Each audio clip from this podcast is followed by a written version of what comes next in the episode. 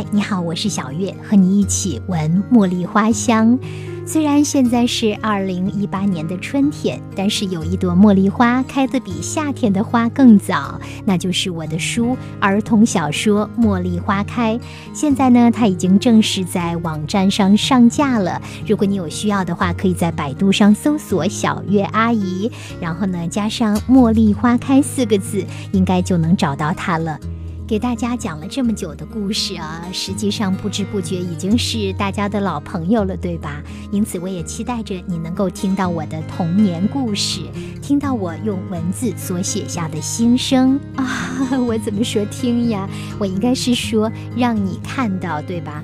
目前呢，在平台上，小鱼阿姨的《茉莉花开》呢是连载了五集，那之后就暂停更新了。所以，想了解后面的内容的话呢，可能你需要找到书。亲自读一读它。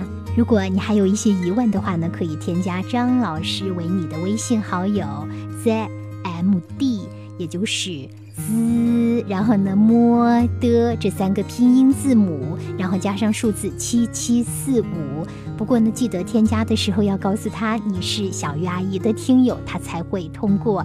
然后呢，就会拉您到月牙儿微信群。每天我在群里也会发送一些音频，偶尔呢也会和大家做一些交流的。谢谢，谢谢大家。在茉莉花开之前呢，我写的第一本书是《小主持人的二十五堂课》。